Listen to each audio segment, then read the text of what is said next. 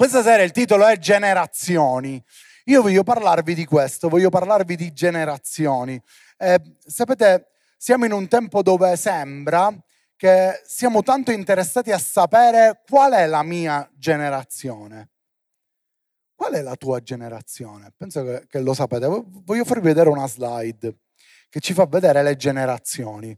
Se sei nato tra il 1883 e il 1900 sei una generazione perduta, perché diciamo un gennecchio giustamente. Se sei nato invece tra il 1901 e il 1927 è Greatest Generation, quindi, ma non penso che ne troviamo ancora, qualcuno probabilmente ci, sicuramente non al Grace Party, perché diciamo sarebbe veramente una cosa strana. Generazione silenziosa dal 28 al 45, baby boomers o boomers, come chiamate tutti i vostri genitori, che sono dal 46 al 64. Io non sono un boomer, volevo sottolineare, chi è nato dal 46 al 64 è un boomer, quindi generazione boomers. Poi la generazione X dal 65 al 80 io non sono neanche questa, quindi vedete quanto sono giovane. E poi ci sono i millennials dall'81 al 96, io sono un millennials. Quanti millennials ci sono qua? Eh, guardate quanti millennials. Scusate, e quanti, quanta generazione X? C'è qualcuno generazione X? Dal 65 all'80. Chi è che è nato dal 65 all'80? Ah, là, in fondo, in fondo c'è qualche, qualche generazione X. Poi c'è la cosiddetta Gens o generazione Z o Centennials che è dal 97 al 2012. Dove siete? Eh beh, eh beh, eh e poi c'è la generazione alfa dal 2013 a oggi non penso che c'è, ci sia qualcuno generazione alfa no. È troppo, troppo, troppo piccoli. Quindi queste sono le generazioni oggi siamo in una società dove piace dividere le generazioni. Ma sapete ho visto un test l'altra volta e non ho potuto fare a meno di farlo sia a Prato ma lo voglio fare con voi. Un test che ci fa capire quanto sei boomer perché ormai boomer noi non lo utilizziamo soltanto per identificare quella generazione, ma tutti quelli che sono, permettetemi il termine dal greco, scerrete la tecnologia, eh, tutti quelli che hanno problemi con la tecnologia, noi li definiamo boomer. È vero o no? Che sei boomer? Ecco. Allora, io oggi voglio farvi fare un test. Quanto sei boomer? C'era, c'è qualcosa, vero? Siete svegli là in fondo, vero? Sì, perfetto. Sei un boomer? Allora, vediamo se siete un boomer. Allora, io vi dico una cosa adesso. Io vi faccio vedere degli emoji. Se voi utilizzate queste emoji, si dice che sono degli emoji che utilizzano solo i boomer. Quindi se voi chattando utilizzate queste emoji, significa che siete dei boomer. Prima, vai.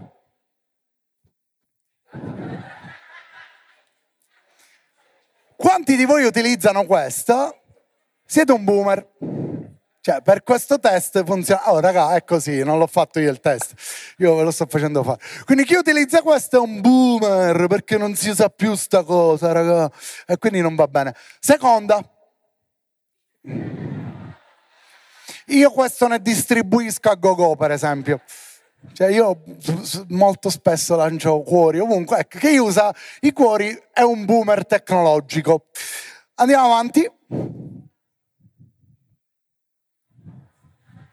No, se utilizzate questo, voi pensavate, c'è qualche tredicenne che dice ma io lo uso, sei un boomer, eh, sei un boomer se usi questo perché non, non, non, si usa più questa cosa, ormai è andata, eh, parlare in lingua infatti.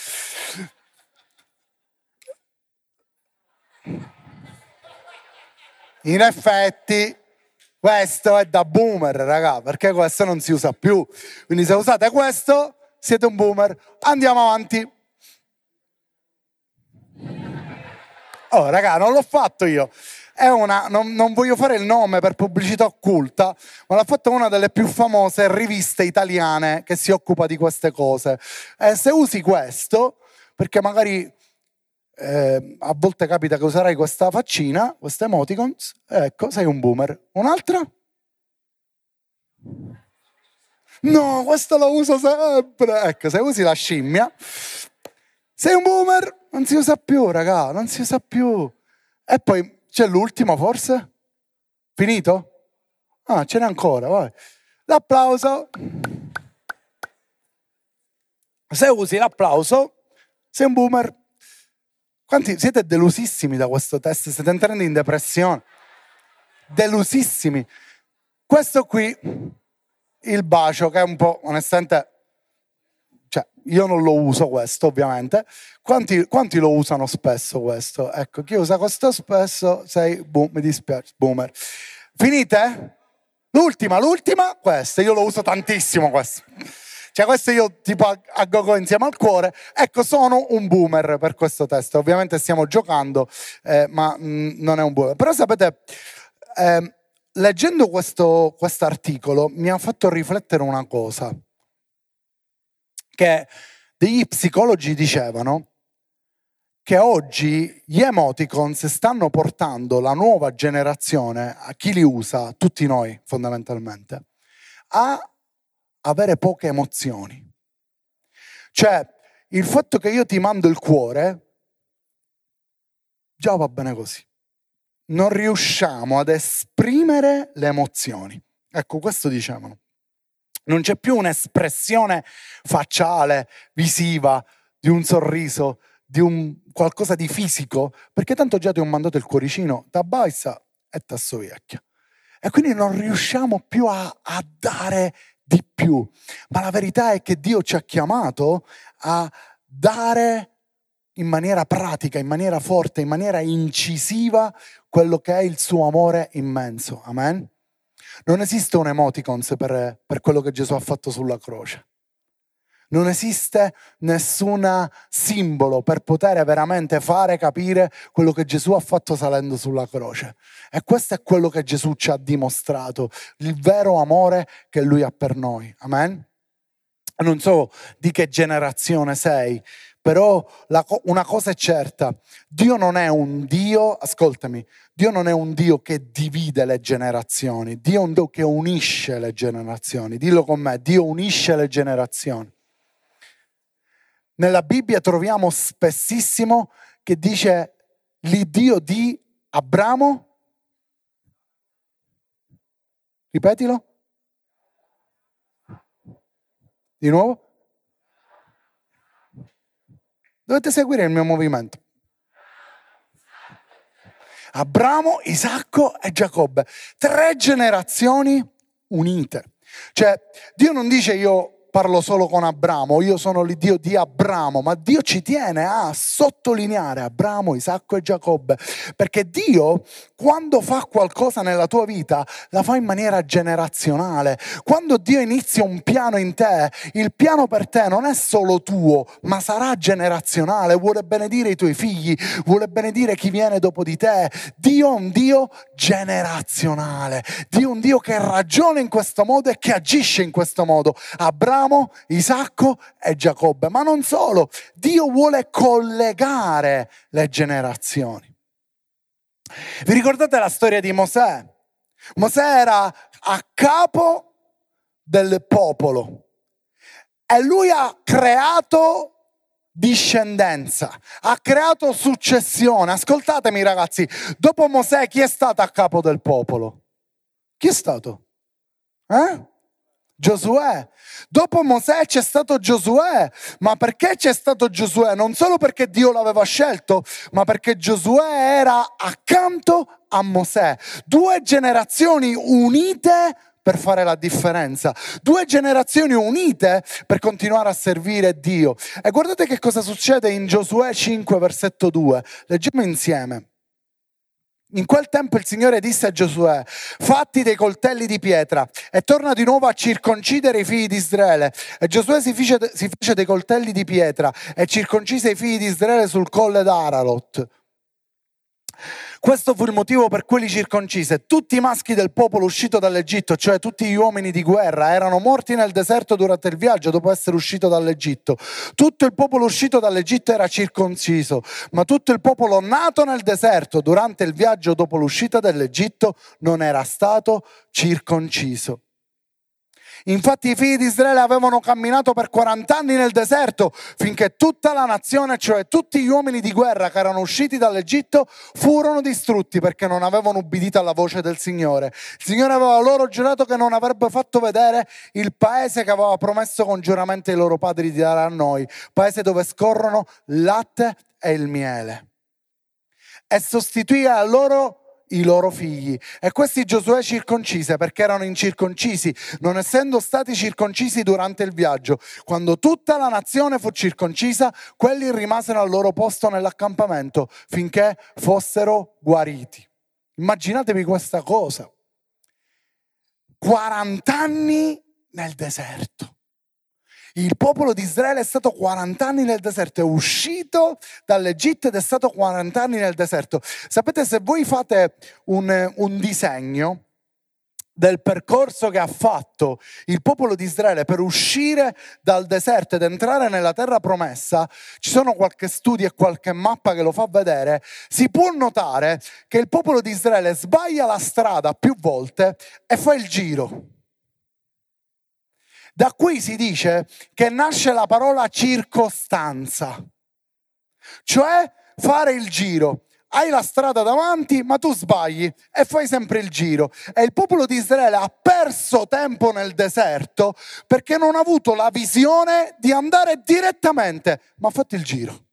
E girava sempre attorno, girava sempre, ma non si arriva mai, certo, giri sempre. E questo è quello che è successo col popolo di Israele, tant'è che solo la nuova generazione è entrata e Dio ha dovuto farla circoncidere per rinnovare il patto. Ma guardate che tristezza, ragazzi. Cioè tutti quelli che sono usciti dal paese d'Egitto, tutti quelli che ne avevano coscienza, quelli che erano adulti, sono morti sono rimasti fuori, non hanno acchiappato la visione, non hanno capito quello che Dio voleva fare, mentre tutti quelli giovani l'hanno capito, ma l'hanno capito anche perché non erano mai stati schiavi. Ci siete? Cioè tutti quelli che ora di cui la Bibbia parla che sono stati circoncisi non erano mai stati schiavi. Se non volete ascoltarmi potete anche uscire, non è un problema per me. Mai stati schiavi.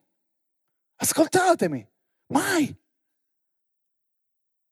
Ecco perché è venuto forse facile per loro, ma Gesù ha dovuto circonciderli. Allora noi dobbiamo essere pronti a farci rinnovare la mente. Dillo con me, rinnovare la mente. Perché Dio ci chiama a essere una grande rete. Immaginati una grande rete da pesca. La rete da pesca è fatta da maglie. Io ho un'immagine. Guardate, questa è una rete da pesca a maglie larghe quella bianca. Quella celeste è una rete da pesca a maglie strette, fitte. Cosa succede? Quella a maglie larghe, secondo voi, che pesci prende? Eh? Grandi. E quella a maglie piccole? Mm. Bravo. Quella a maglie larghe prende solo quelli grandi. Quella a maglie piccole prende tutti, sia quelli grandi che quelli piccoli. E Dio ci chiama a essere generazioni che si uniscono. Che significa che più siamo stretti, più prendiamo tutti. Ascoltatemi ragazzi. Più siamo stretti tra di noi, più prendiamo tutti.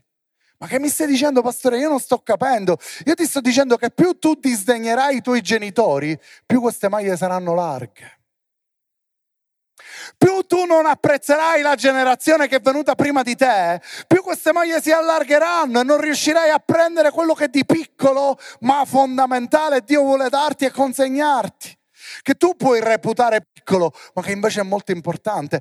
Più invece insieme con una sola mente ci uniamo e siamo stretti tra di noi e siamo vicini, più Dio ci darà una pesca forte, miracolosa, piena, provvidenza. Ci siete? Quindi dobbiamo stare stretti tra di noi, dobbiamo stare vicini tra di noi. E sapete, Gesù ha avuto un impatto con la generazione che stava visitando in quel momento storico. E lui proprio parla a quella generazione in un verso. Matteo 11, versetto 16. Guardate che cosa dice.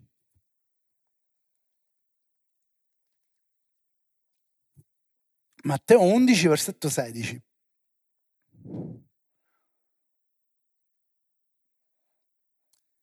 Ma a chi paragonerò questa generazione? È simile ai bambini seduti nelle piazze che gridano ai loro compagni e dicono vi abbiamo suonato il flauto e non avete ballato, vi abbiamo cantato dei lamenti e non avete pianto.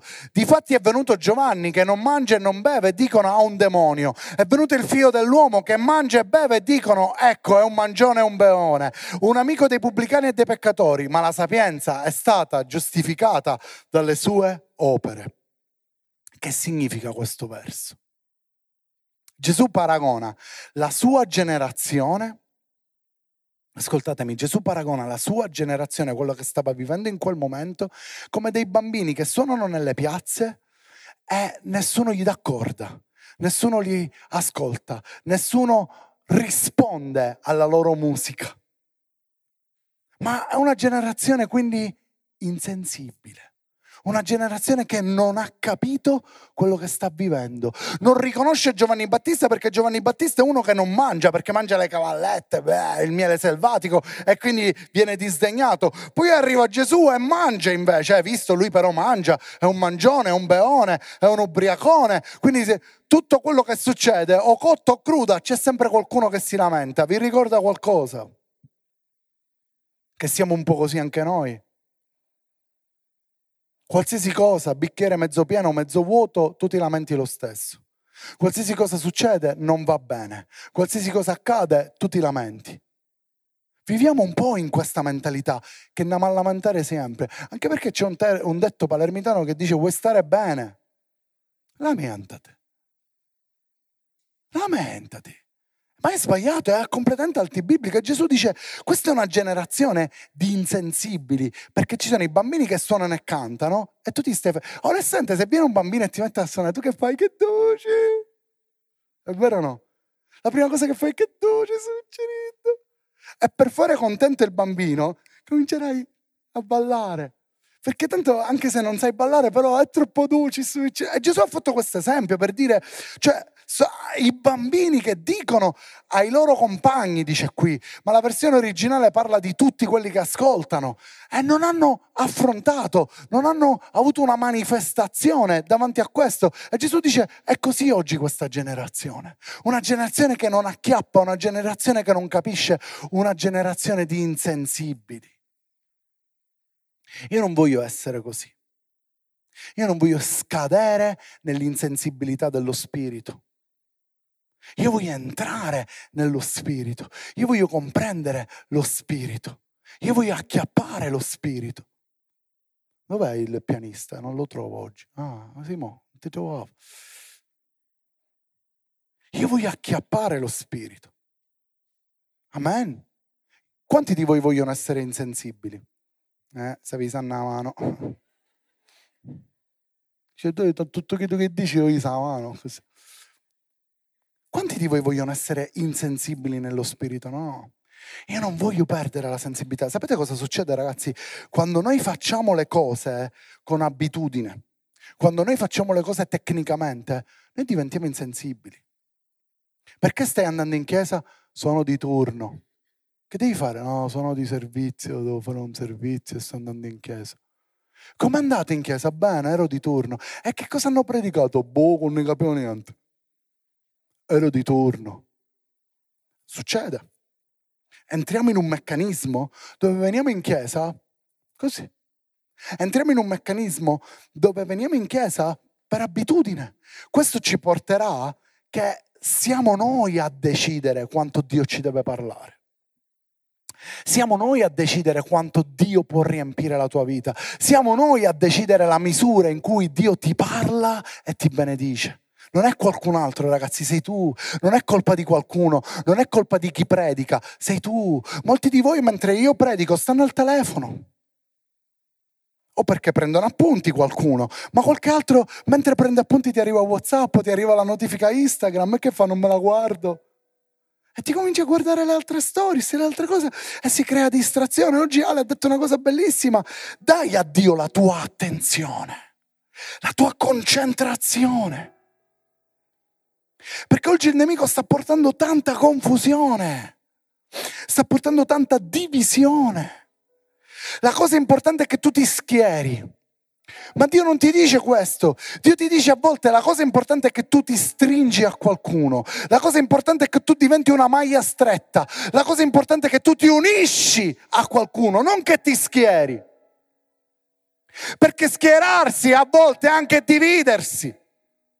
Schierarsi significa anche io non sono così e quindi non ne voglio sapere niente, ma Dio è venuto per unire, il suo amore unisce, il suo amore collega, ci siete? E guardate questo, Marco 10, 13, come Gesù agiva con le nuove generazioni.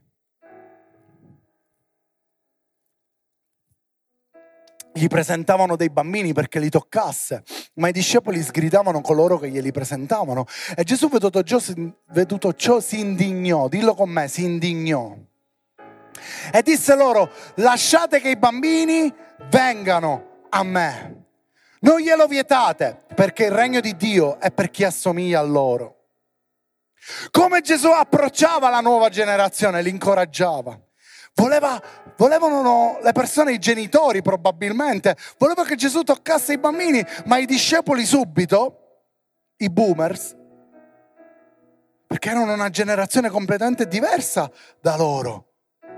Erano due generazioni, il bambino e il discepolo, due generazioni che si scontrano e subito i discepoli dicono per favore lasciate stare, non lo vedi che è impegnato, non per, per portare questo bambino qui che piange, ci ha pure soffigli il naso prima, non lo vedi le mani sporche, ma puliscilo per fare il ciuccio, ah, per favore perché non lo sistemi prima di, di farlo vedere a Gesù. E Gesù dice alla Bibbia che si indignò con i suoi discepoli, ha detto non li dovete toccare, lasciate che i fanciulli vengano a me, guardate cosa succede. In verità vi dico che chiunque non avrà ricevuto il regno di Dio come un bambino non vi entrerà affatto. E presili in braccio, li benediceva e po- ponendo le mani su di loro. Immaginatevi questa scena di Gesù che prende in braccio questi bambini, che prega per loro, che li accarezza. Forse i genitori volevano solo che li toccasse, tipo Santone. Toccalo, ti prego. Ma Gesù ha fatto di più. Gesù non gli interessava toccarli per fare qualcosa. Gesù voleva stare con loro e li ha presi in braccio. Quello che Gesù vuole fare con la tua generazione è stare con te.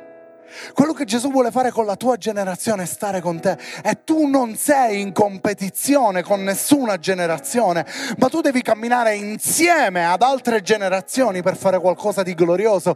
Perché Dio è l'Iddio delle generazioni, Abramo, Isacco e Giacobbe.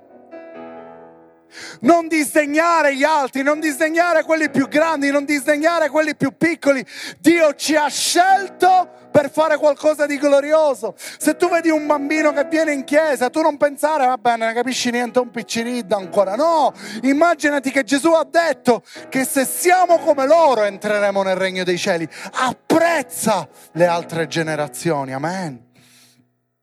Siamo abituati a disprezzarli invece. Siamo abituati a entrare in competizione invece, ma noi dobbiamo apprezzare. Dobbiamo apprezzare questo. E sapete, poco prima, proprio nello stesso capitolo di Marco 10, proprio un episodio prima, Gesù ha avuto un, un, un battibecco con i suoi discepoli perché i discepoli gli stavano parlando della famiglia, del divorzio. E Gesù a un certo punto fa questa esclamazione, guardate Marco 10, versetto 9, dice, l'uomo dunque non separi quello che Dio ha unito. Dillo con me, l'uomo non separi quello che Dio ha unito.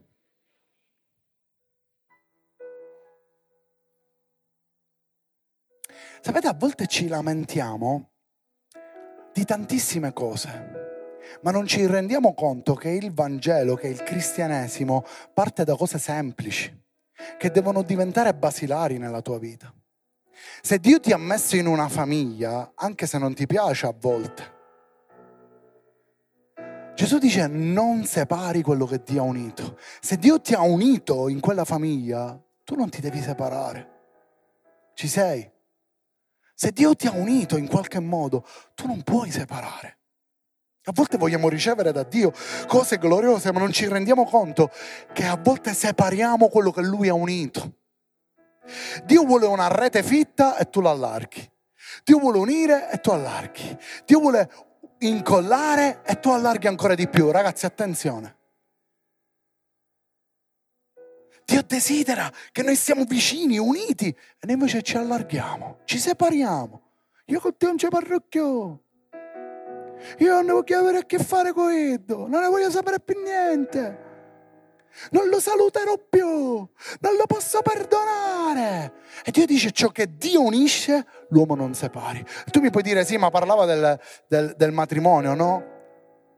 Lui qua fa un'esclamazione totale, dice quello che Dio ha unito. Se Dio ha unito la tua famiglia, nessuno la può separare. Se Dio ti ha unito a stare in un ambiente di chiesa, nessun uomo può separarlo. Se Dio ti ha unito dandoti una chiamata, chi potrà separarti da questa? Ciò che Dio ha unito l'uomo, non lo separi. E dobbiamo stare attenti perché a volte abbiamo uno spirito di separazione. Ascoltatemi per favore. Ma Dio ci chiama ad unire, non a separare. Dio ci chiama a stare stretti. Ascoltatemi ragazzi, il risveglio reale che, stia, che, che vivremo e che Dio sta, in, sta mandando in Italia sarà fatto da persone unite non saranno gli adolescenti contro i giovani o i bambini contro i genitori o non saranno i, i, nonni contro i nipoti, no, sarà il risveglio della Chiesa, sarà il risveglio di tutti e che ti piaccia o meno, tuo padre boomer sarà accanto a te. Sì, che ti piaccia o meno, le persone adulte che tu pensi ma chi se non capiscono niente di tecnologia saranno accanto a te. Ma mi entri in quest'app, me la scarichi quest'app che io non lo so fare. Sì, loro saranno accanto a te. Ma mi spieghi come si fa? Non riesco a entrare più su WhatsApp. Com'è? Ma com'è la password? Io gliel'ho messa. Ma questa non è la password, nonno, questa è un'altra cosa. Insieme, uniti, collegati perché Dio è un Dio di generazioni. Abramo, Isacco, Giacobbe. Dio è un Dio che unisce. Ascoltatemi ragazzi la scienza, ascoltatemi ragazzi la storia, ascoltatemi ragazzi cervelloni in questo mondo ti vogliono fare credere che Dio separa e che Dio è cattivo. Ma io ti dico che Gesù Cristo è venuto sulla terra per unire. Gesù è morto per tutti, per nessuno escluso. Gesù sulla croce ha detto perdona loro perché non sanno quello che fanno. Erano gli stessi che gli avevano sputato addosso, erano gli stessi che l'avevano crocifisso. Gesù è venuto per unire. E tu ti devi armare di colla. Dillo con me, io mi devo armare di colla. Non di forbici, di colla. Per unire. E vi faccio vedere, secondo me, concludo con questo. Il verso più colla di tutti. Ricordatevelo così, il verso più colla di tutti. L'altra volta stavo incollando qualcosa con l'attack, non so se vi è mai capitato, e mi è caduta una goccia nella mano. Sono entrato in crisi, ho detto, oh, cosa succederà? Ci sono voluti dei giorni per andarsene. Perché se la colla funziona bene non sarà, diffi- non sarà facile poi staccarsene. Ci siete? Sapete qual è, come si chiama la colla di Dio? Amore. Il suo amore. Non il tuo amore, il suo amore è la colla di Dio. E vi do il verso più colla di tutti, il verso che unisce l'Antico Testamento col Nuovo Testamento. Il verso che unisce ciò che a te può sembrare vecchio da quello che è nuovo, che camminano insieme. Dio non ha scritto la Bibbia dicendo ho scritto l'Antico Testamento ma pure quando legge o stesso non mi interessa, no. Dio ha detto antico e nuovo insieme. E sapete qual è l'ultimo verso dell'Antico Testamento? Malachia. Guarda, l'ultimo verso. Gli ultimi due questi sono, ma io mi focalizzerò sull'ultimo. Ecco, io vi mando il profeta Elia prima che, io, che venga il giorno del Signore, giorno grande e terribile. Egli volgerà il cuore dei padri verso i figli e il cuore dei figli verso i padri, perché io non debba venire a colpire il paese di sterminio. Chi è questa Elia che doveva venire? Mm? Ti prego, dillo. Dillo, dillo. Giovanni. Giovanni Battista. Ecco, io vi mando il profeta Elia prima che venga il giorno del Signore. E la Bibbia poi lo dice, anche Gesù lo dice, lui è l'Elia che doveva venire, parla di Giovanni Battista. Poi dice che lui volgerà il cuore dei padri verso i figli e il cuore dei figli verso i padri. Perché? Perché Giovanni Battista ha spianato la strada a chi? A Gesù. E Gesù che cosa ha fatto? Ha portato il cuore dei padri verso i figli, il cuore dei figli verso i padri. Vedete come Dio ha sempre in testa di unire. Ragazzi, non mi parlate di cristianesimo, non mi parlate non ricevo, non mi parlate ma io non ricevo, ma io non ho miracoli, ma io non vedo niente nella mia vita se tu ogni giorno ti litighi con i tuoi genitori. Eh, ma è colpa loro, tu non lo sai, pastore, quello che vivo a casa io. Ok, ma io non lo so, io so anche che non puoi dare solo la colpa a qualcuno. Non mi parlate di non riesco a ricevere se prima non sistemate certe cose nella vostra vita. Io ho imparato a obbedire e mi è costato sulla mia pelle. E Dio vuole portare il cuore dei padri verso i figli e il cuore dei figli verso i padri perché Lui ha una colla speciale che unisce. Una colla speciale che tiene le maglie strette di questa rete. Dio vuole unire. Vuole unire ognuno di noi vuole unirci per poter prendere di più, per poter prendere più pesci. Pastore, ma a me mi interessano solo i pesci grandi.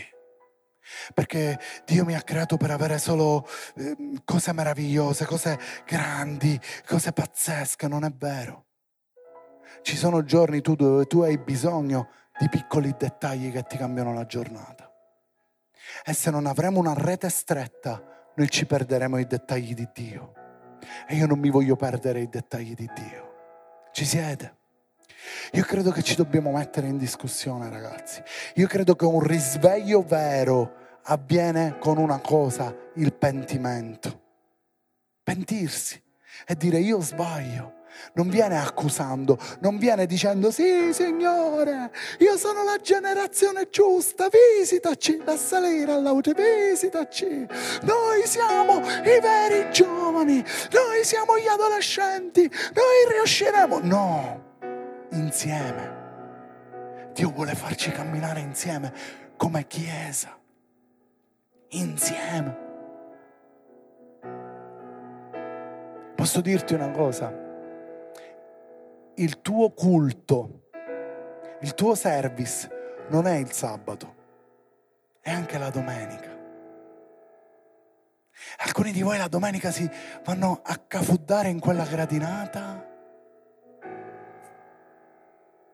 I fatteretti. Eh, ma io non lo capisco all'apostolo. È troppo complicato ma neanche ti stai impegnando stando tutto il tempo a giocare con il tuo smartphone ad avere un attimo. Cioè magari in un'ora acchiappo 5 minuti, e eh, già è buono. Impegnatevi. La vostra chiesa non è il sabato, la vostra chiesa è anche la domenica, perché voi siete la chiesa. Non siete quello che accadrà, voi siete il presente. Siete anche il futuro, ma siete il presente. Ci siete. Questa è la vostra chiesa, questa è la vostra casa e voi dovete camminare insieme agli altri. Amen. Collegati. Ci vogliamo alzare in piedi?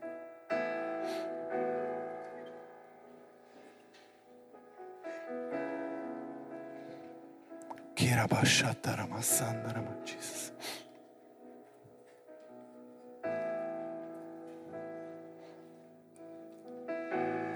Jesus.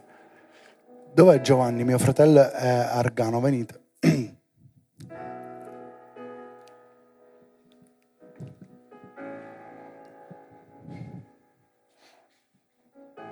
Marico, vieni. Ti voglio fare vedere una cosa.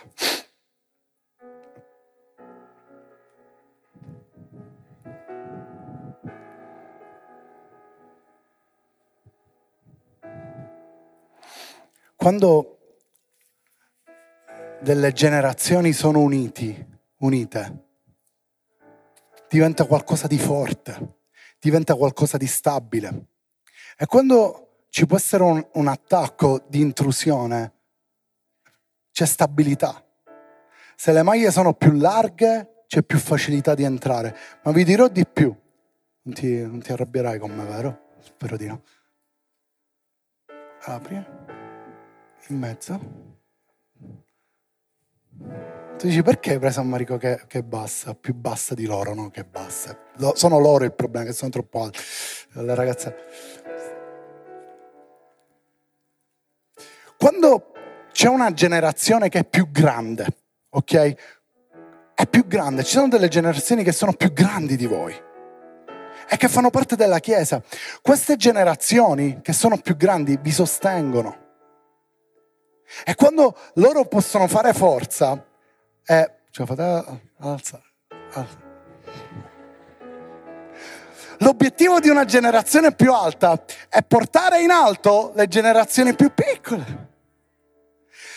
Le persone che sono attorno a voi in chiesa, le persone che sono più grandi, i vostri genitori che ci rompono, io vi posso garantire che il loro obiettivo in Cristo è quello di portare avanti altre generazioni, ma solo uniti riusciremo a fare una cosa del genere. Tu non puoi andare in competizione con altre generazioni, noi dobbiamo ca- camminare uniti, non staccati, perché staccati significa che ognuno sarà per i fatti loro. E non è questo quello che Dio vuole.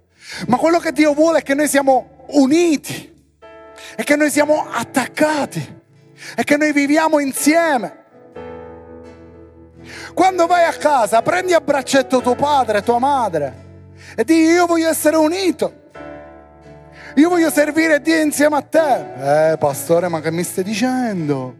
Non lo farò mai. Ma infatti io lo sto dicendo solo a quelli coraggiosi, non a tutti. Attaccati, dillo io voglio servire Dio insieme a te. Grazie ragazzi. Fallo adesso intanto con la persona che è accanto. Tutti, tutti. Dai che c'è freddo ed è l'ideale.